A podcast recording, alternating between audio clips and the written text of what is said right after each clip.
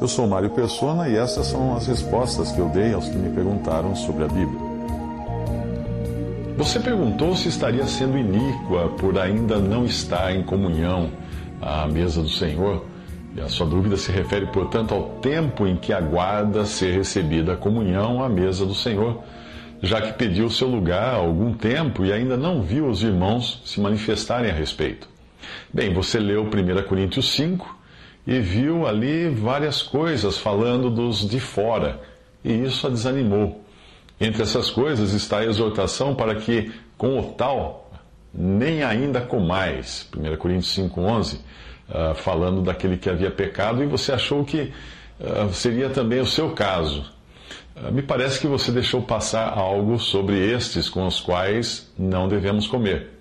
Lá diz assim: Já por carta vos tenho escrito que não vos associeis com os que se prostituem, que dizendo-se irmão, for devasso, ou avarento, ou idólatra, ou maldizente, ou beberrão, ou roubador, com o tal ainda nem comais. 1 Coríntios 5, de 9 a 11. O assunto de 1 Coríntios 5 não é a recepção de alguém à mesa do Senhor, mas a exclusão de alguém que, pelo seu andar, revela que pode ser um falso irmão.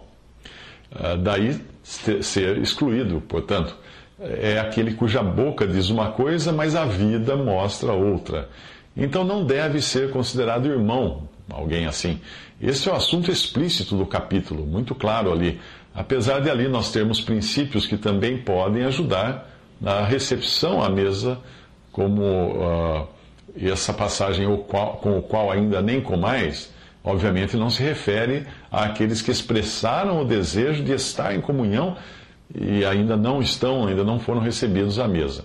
Alguém que pede o seu lugar à comunhão é um caso completamente diferente. A Assembleia procura conhecer o irmão ou a irmã uh, da melhor maneira para ver se não está em pecado moral, pecado doutrinário ou importando usos e costumes do arraial religioso, um problema que era menor uh, ou quase inexistente no início, porém se agravou com o passar do tempo.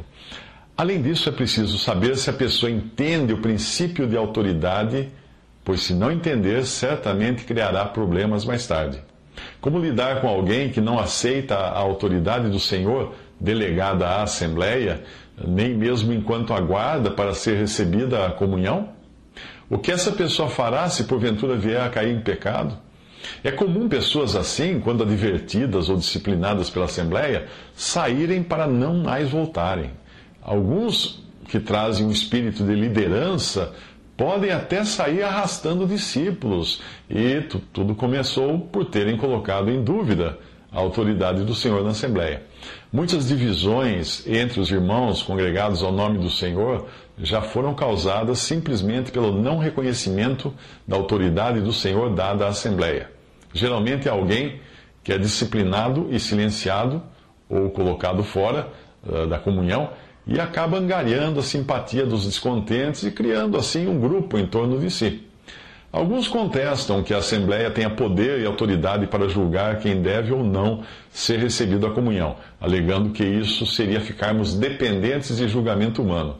Mas nós estamos, sim, sujeitos ao julgamento humano na Assembleia e em muitas outras áreas da vida, porque foi assim que Deus estabeleceu as coisas.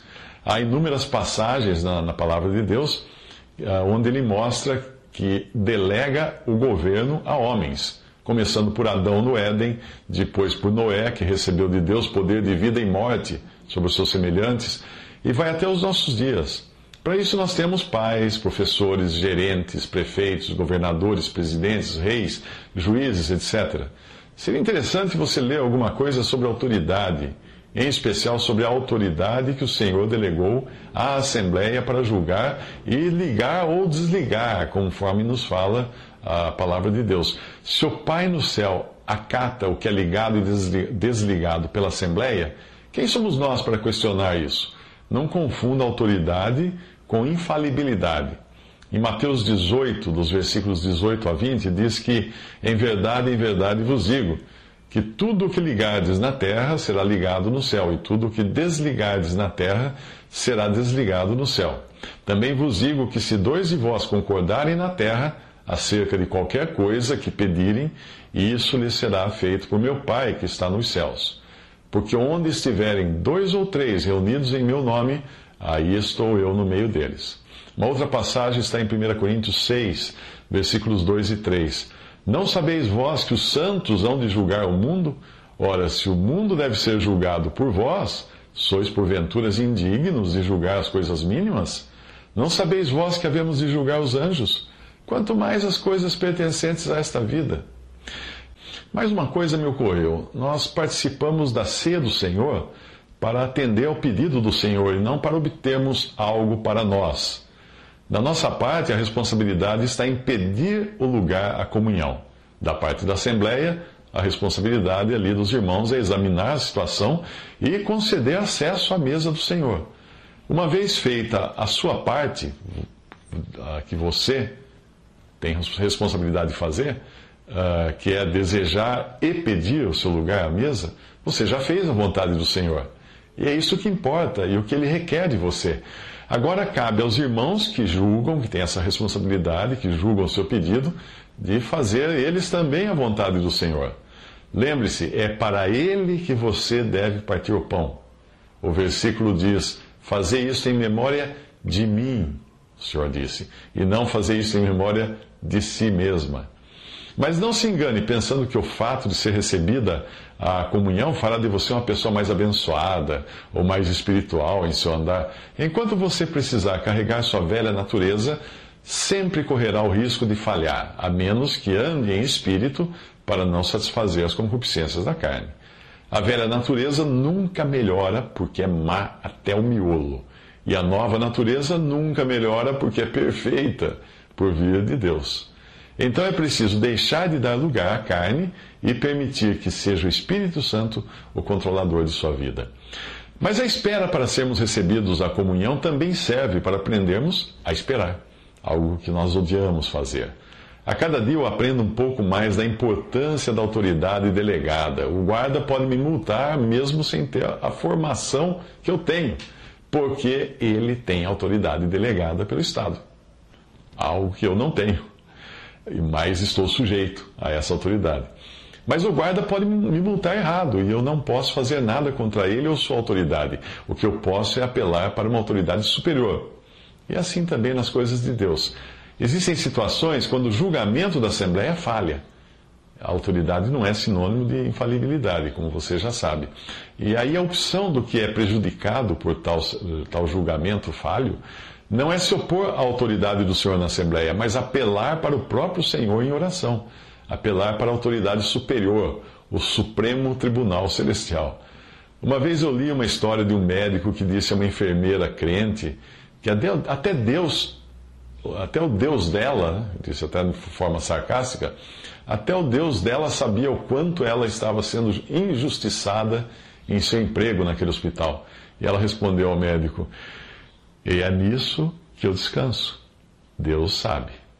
1 Pedro 4, de 1 a 2 diz que, ora, pois, já que Cristo padeceu por nós na, na carne, amai-vos também vós com este pensamento, que aquele que padeceu na carne já cessou do pecado, para que no tempo que vos resta na carne não vivais mais segundo as concupiscências dos homens, mas segundo a vontade de Deus. Isso quer dizer que o crente pode escolher entre pecar ou sofrer Pecamos quando deixamos a carne assumir a dianteira, voltando àquele que sempre foi o nosso modo de ser.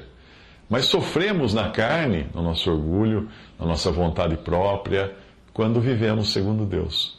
Eu li um comentário dessa passagem que dizia assim: quando um crente deliberadamente escolhe sofrer a perseguição como cristão, ao invés de continuar numa vida de pecado, ele cessou do pecado. Algo como deu um basta no pecado. Isto não significa que ele já não cometa pecados, mas que o poder do pecado em sua vida foi quebrado. Quando alguém sofre por se recusar a pecar, já não é mais controlado pela vontade da sua própria carne.